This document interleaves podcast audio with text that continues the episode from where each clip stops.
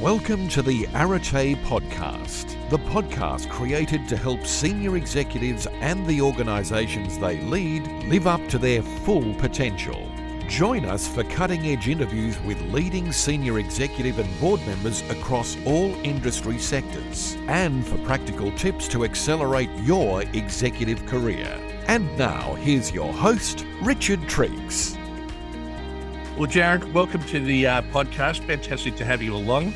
How's life uh, in your part of Australia, um, given everything that's been going on with uh, the latest excitement around COVID? Yeah, good morning, Richard. Thanks for having me on, mate. Um, yeah, look, it's it's interesting times, I guess, isn't it? None of us um, know what to expect with with what's been happening. Um, yeah, this time last year we were worried about three or four cases in the region, and now we're talking hundreds and thousands, and we're still uh, going strong. But um, yeah, interesting times. It's it's hard to know where we're going from here. Well, we're recording this uh, at the beginning of the new year, 2022. It'll be very interesting in you know sitting down at this time next year to see where we're at because uh, I don't think anybody expected that uh, we'd be talking about COVID uh, anymore by now. But anyway, here we are. So, Jared, uh, let's just sort of start off with uh, tell us a little bit about your uh, current professional responsibilities. Um, yeah, so I'm the general manager at Cadmac Machinery, um, trading as Cadmac. Um, been doing the role for around about two years now. Um, so that all the functions of the business report through to the, the general manager, uh, being the two branches that we we have, the branch managers and the financial controller. Right. Okay. And you said you've been in the business for two and a half years, and uh, the business is owned, I believe, uh, by an old friend of yours. Yeah, so I, have actually been in the business for a bit over four years. I've been general manager for around about two and a bit years now. Right. Um, yeah, Nick, Nick and I went to um, high school together. Nick and his um, his family owned the business. Um, yeah, I came on board as a branch manager originally to to help him out. Um, and yeah, this is where we've sort of led to. Uh, the business is growing, and and um, so are the roles within the business. Fantastic. And so, uh, tell us a little bit about what the business does and the kind of people that you uh, have as your clients. Yeah, so uh, farm machinery business. Um, New Holland is our, our major brand um, when it comes to the ag machinery. Uh, we have a number of other major brands, um, JCB in the construction. Um, yeah, look, we we uh, we're looking for customers that are on the front foot and looking to grow. Um, we enjoy doing business with with forward thinkers and and people that are looking to take that next step with their business. Um, it's an interesting time for our business at the moment. We're sort of um, making the the transition from a, a, business that's you know focuses on the bottom line to being a purpose led business. Um, I, I, believe in, you know you need to be in partnership with your clients more so than you know being there for the transaction and that's it. And uh, so, tell us. Uh what exactly do you mean by a purpose led business? Yeah, so to find out purpose, I guess was was the big uh, the big goal with the transition, and we we landed on uh, we want to be a business that's uh, here to help our our people and our customers grow.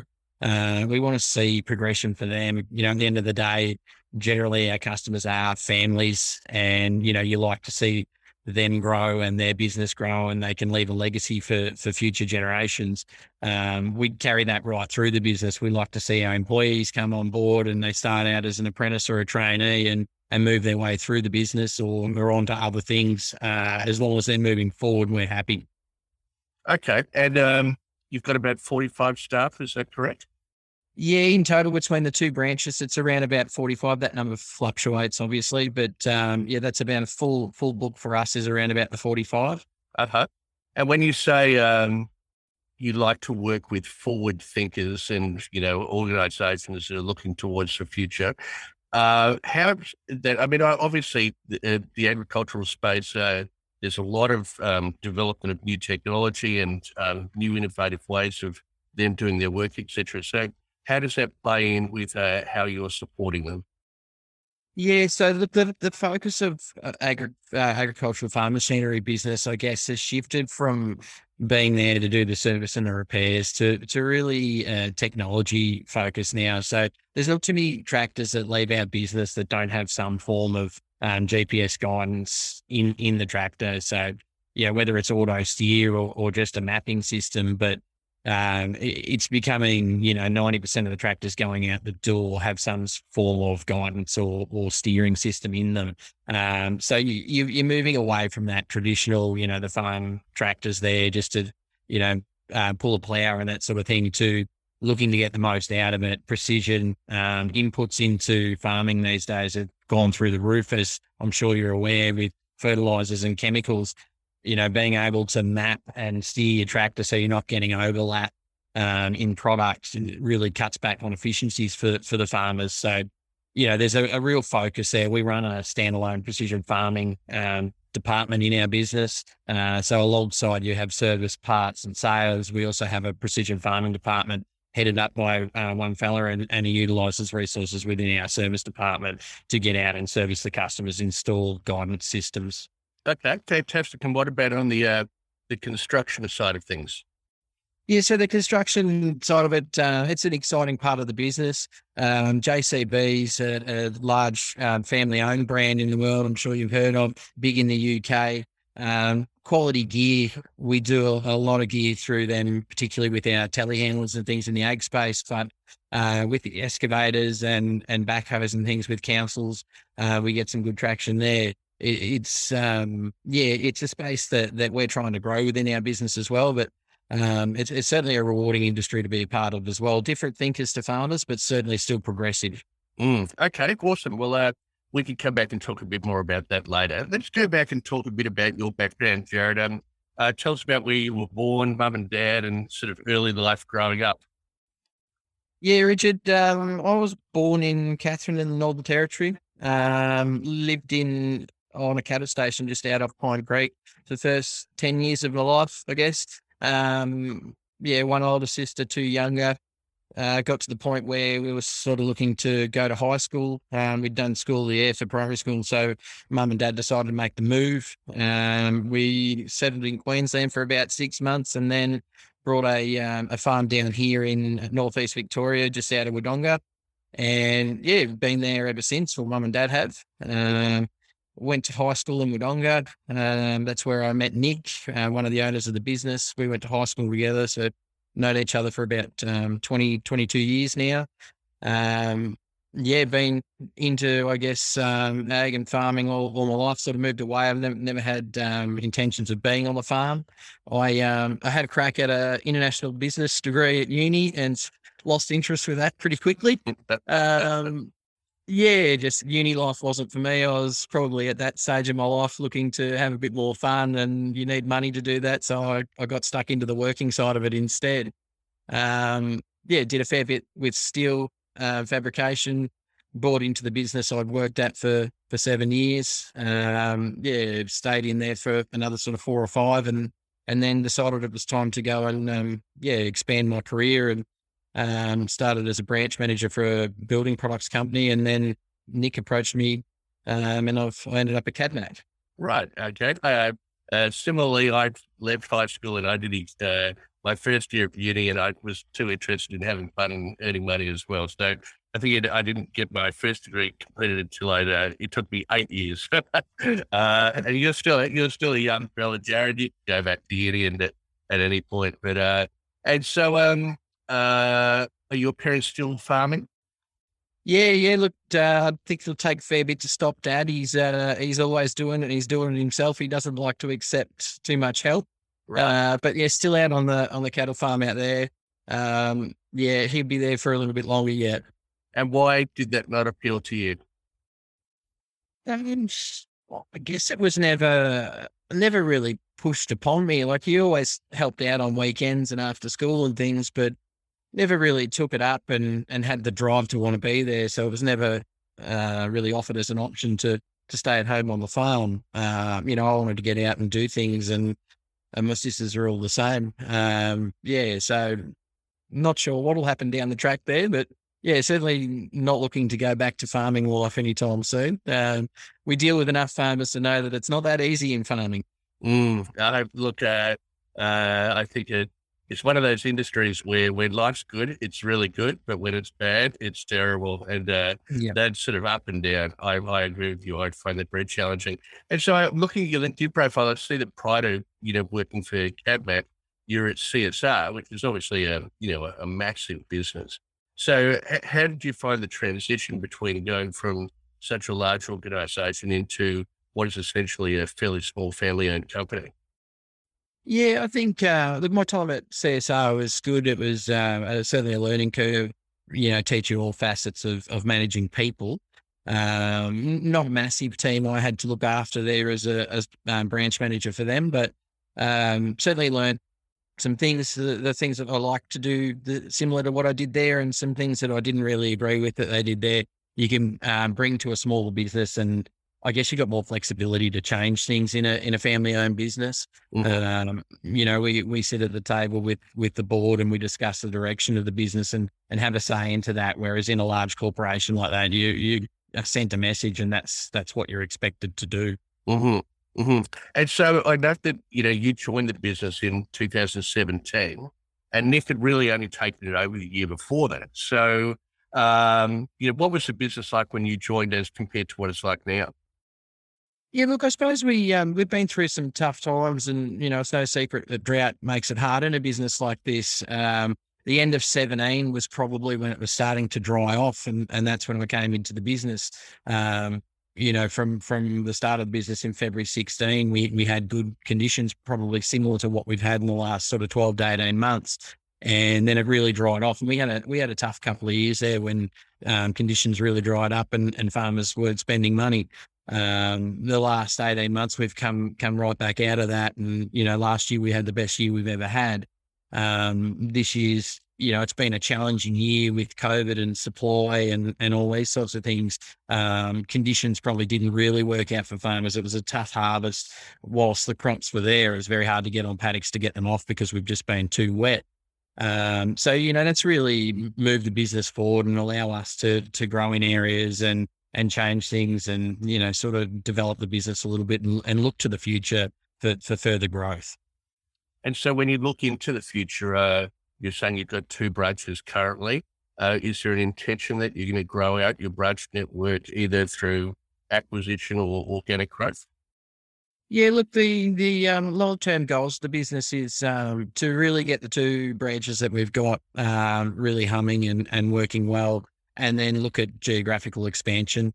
Uh, you know, to probably acquire uh, small businesses that are coming up along the way um, you know, we want to we want to stay local. We don't want to be looking to move to the west or anything silly like that. You know, we, mm-hmm. we want to pick up businesses that are around our area with with um, you know similar objectives to us, I guess, and similar customer base. Mm-hmm.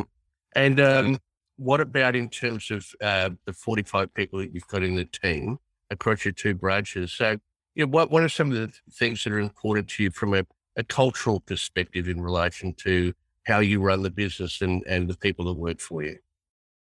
Yeah, look, I think um, it, it, doesn't matter if you're the person at the top or the bottom. Um, in our business, everyone's opinion is valued. Uh, we, we like everybody to be coming forward with ideas. I guess you know you need to take the mentality that that you don't know everything, and and if someone else has always got a better idea than you, you just have to be willing to listen. Um, so you know we we try to get around everyone from, as I say, the work experience kid right right through to the top to you know hear hear the concerns, hear the ideas coming out of our team, and and hope that uh, hope that that helps us move forward. That um, you know we can put some of their ideas into motion, and and that helps with the growth of the business you know, we also identify uh, in our team members who's somebody that's looking to grow within the business or, or grow within themselves and, and perhaps move on to other businesses. But how can we help them progress their careers? Because at the end of the day, I get just as much satisfaction out of somebody else progressing their career as I do myself.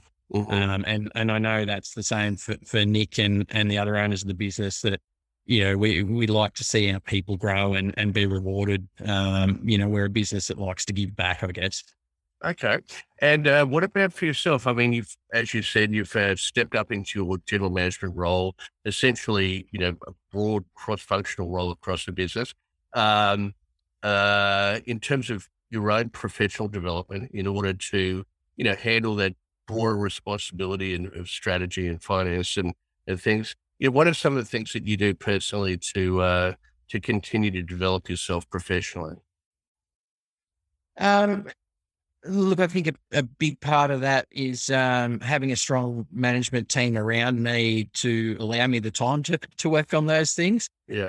Um, you know, moving from a, a branch manager's role into the general manager's role was really not a huge step. You, are talking about doing the same day to day functions. It's just that it's on a bigger scale and you've got another group of people that you've got to look after. Right. Um, yeah, as far as um, development goes, look, if if there was time for it, Richard, I'd I'd be uh, all over that. But uh, at, at, this point in time, yeah, with the way the ag industry's been, it, has been flat out for the last eighteen months. Mm-hmm. Um, yeah, it's it's a bit of learn as you go, I guess. Yeah, I know the feeling very, very, very much. Yeah. And uh, and you mentioned that you've got an external board. Yep, yep, um, yeah. So made up of um, the chairman of the board, Roger. He's he's one of the owners, uh, an independent member, and our um, accountant um, sits on the board as an advisory member as well, and Nick as as one of the other owners is a director on the board. Mm-hmm. So lots of uh, brain power to help you to really take yeah. business forward. And, and yep. what what are you looking forward to in terms of your own career looking into the future? I mean, obviously, uh, uh, there's lots of opportunity to grow out the role and and and CADMAC as a business, etc. Do you have any sort of goals for yourself in that regard? Uh, I guess um, if the board's listening, Richard, I intend on being here for a long time. But as, as far as um, career progression goes, look, the, the growth opportunities for the business is what excites me. Mm-hmm. you know, if we can get ourselves into a position of, of growing to, to more dealerships, obviously it opens up more opportunity for more people within the business to come up underneath and, you know, area managers and things like that, which allows my position to grow as well. Mm-hmm. Um, you know, I, I do hope that, that the business um, does get to that point where we do have a few dealerships um, you know, whilst it's it's nice working with a, a small team, um, sometimes you know when the pressure comes on, it's nice to have that bit extra there. You know, a few other people in the business to help out where you've got shortfalls and things. Mm. And you you mentioned some of the sort of technological innovations that are, have been happening in this space. Are there any, you know, really exciting, you know, um, uh, things happening in the agricultural space that you're looking forward to? Um, over, say, the next five years? Look, we're always keeping our eye out for, for new innovations. I know, um, you know, brands are looking at um, moving to, to driverless tractors in the future. Um, you know, things like these. And that sort of blows my mind that you can have a half million dollar piece of equipment driving around out there with nobody in it being responsible for it. But um, look, the way we are in Australia and, and the cost of labor, you know, that's that's the way it's going to go. You, you find it hard to get good people to come in and help. And, you know, if you can streamline and make things more efficient by, by cutting out, um, you know, the labor side of it, then I, I, think that's the way of the future. Uh, unfortunately, that, that means that not as many people are in the ag space. Obviously, you know, you can, you can do your operation with a lot less people, but, um, you know, I think that's the way it's going. Um, you know, there's plenty of exciting things happening out there with drone technology, um, laws are tightening on on chemical usage and cutting back on chemicals by you know target spraying rather than broad spraying. Well, you know, I think that's something that's going to get a lot of pressure in the future as well. Mm. And I suppose it, it's not just the cost of labour, but it's the availability. And I imagine that, uh, you know, with all of the restrictions due to COVID for bringing people in, you know, internationally into Australia, that must have affected, you know, the farmers tremendously. Yeah, yeah. You know, particularly your uh, your fruit um, orchards and things where you rely on backpackers to pick. Mm. You know, we just haven't had that labour force, and yeah, it's not that they're finding uh, you know people from other spaces; they've just had to make do without. Mm. Uh, you know, we don't have a lot to do with orchards and things here where we are, but I, I can imagine that it's been a, a tough couple of years for those guys. Um, you know, the the harvest work, I guess they, you know, they rely on backpackers for driving chaser bin tractors and headers and things like that. And I know that's been a struggle this year. The start stop uh, season hasn't helped that either with the rain. Um, you know, being able to streamline that that sort of thing and, and make it easier to to drive machines. You know, the um, automation function in in the New Holland headers that we have now is unbelievable. The, the capabilities of of that. You know, you can throw someone in there with not a lot of experience and, and the header basically compensates where it needs to. what does uh, what does that header mean? Yeah, so combine harvester. Uh, Okay. and in Australia, we call them headers. In America, they call them combines. Right. Uh, yeah, so strip basically stripping your grain crops. Okay, got it. And Yeah. I, I imagine also, you know, for a lot of farmers, particularly, you know, people like your dad and so on, um, they're getting their head around this new technology. Uh, and it, it, I imagine that um, there'd be some who would really embrace it and others who would find it very foreign and, and probably, you know, quite daunting uh, to think about what they need to learn in order to uh, to remain relevant. Yeah, and look, I suppose that's uh, a- big part of what we try to do as a business by having our precision farming department there. You know, we're there to assist those people to make that transition. Mhm. Uh, you know, we don't just sell a system and say, see you later. It, it's about selling that system and spending the time in the machine and teaching them and, uh, you know, allowing them to have access to those precision farming people in our business to be able to give them, you know, a little bit of a hand every now and again to remind them a bit of a refresher on the system, um, you know, how, how to operate, how to get the most out of their machine. So it, it is, it's, it's hard, but it is getting up into those, um, you know, smaller valleys and things where those blokes, you know, they probably always said we don't have a need for that technology. Well, it's starting to to grow out into those areas as well because they are seeing the advantages of it. And I suppose if they can't get the labour to uh, to work use, utilizing their old technology, they've got no choice, have they? Yeah, that's right. Yep, yep. Um, certainly makes it it's a lot more um, simple to put people in. I guess they don't need the skill set that you had to have when it was, you know, manual steering of machinery, particularly out in the broadacre cropping. Mm-hmm. And what about in terms of Cadmac? I mean, um, obviously you're not farmers, but you're working in that industry. How how do you find it in terms of attracting quality talent to your business?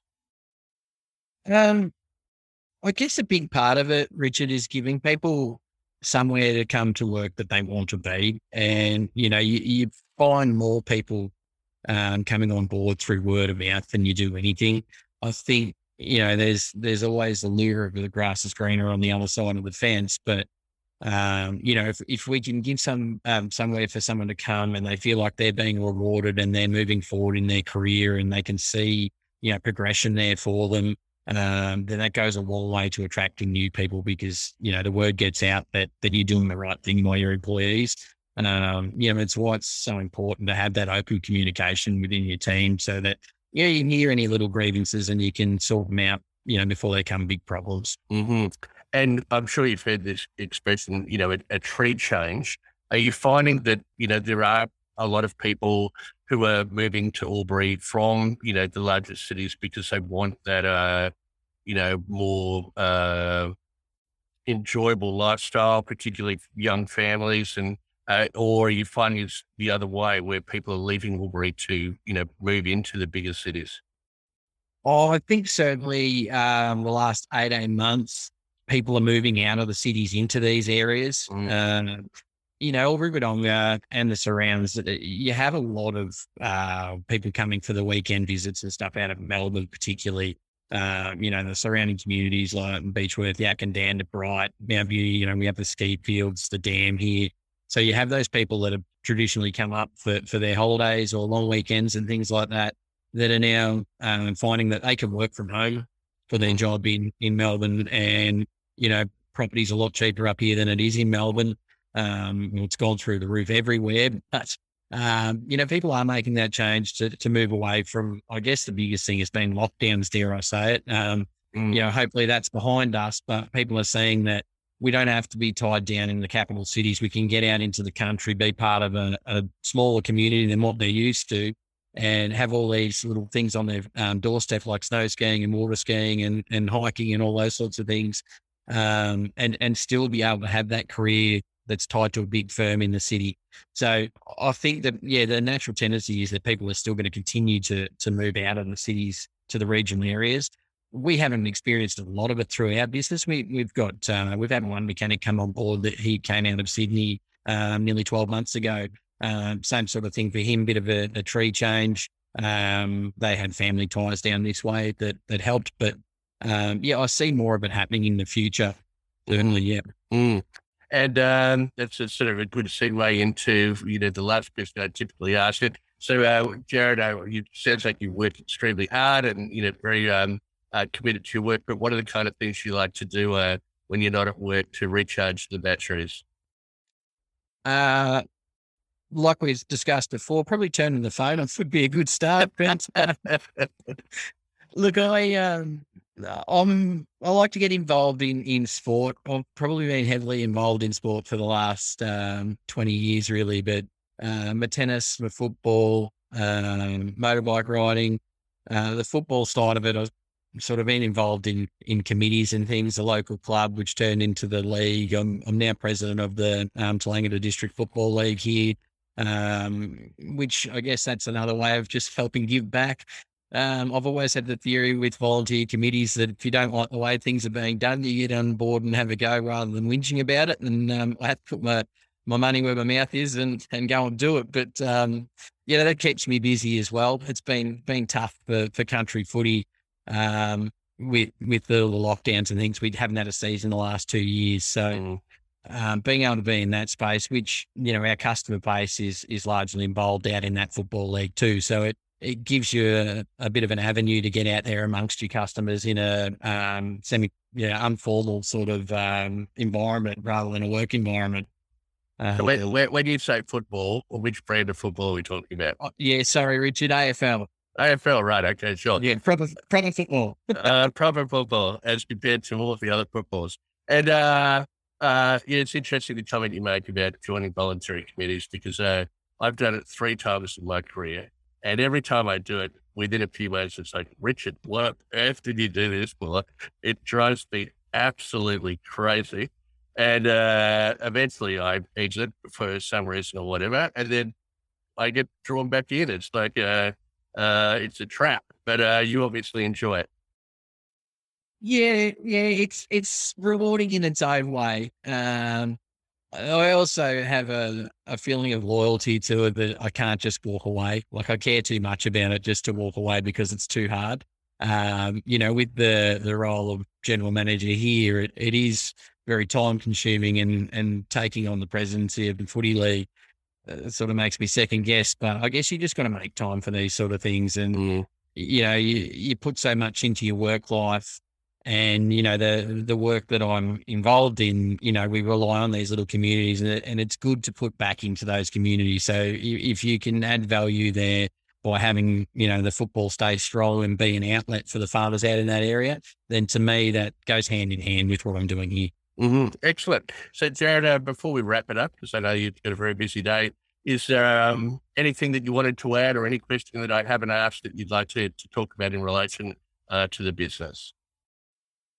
Um, no, I think, uh, Richard, the big thing about our business is is we, you know, we want to keep moving forward and, and we want to work with good people. Um, you know, that's we, we want to provide a, a place where people can be and you know they can add value to to other operations in the area. You know, at the end of the day, um, for us, it's about being in in partnership and in a relationship with with the local communities and the farmers out there, and you know, that's to me, that's rewarding personally. And I know a lot of our employees find that rewarding that, you know, they can go out on the weekend to these local communities and, you know, they're, they're respected and they're known and, you know, they're even thanked for what they do for them. So, you know, to be able to um, be a part of something like that to me is, is quite special. Mm-hmm. Oh, that's excellent, Jared. It's certainly, uh, from what I know of the business, uh, you've got a fantastic culture and, uh, some tremendous uh, opportunities for growth in the future. So I really appreciate your time today and have a fantastic afternoon. Thanks very much, Richard. Okay, bye bye.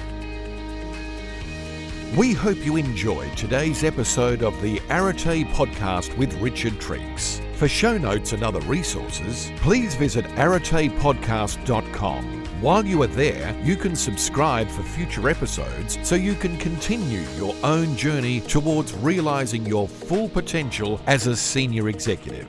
And please be sure to share this and other episodes with your friends and colleagues. The Arete podcast is brought to you by the Experts On Air Podcast Network.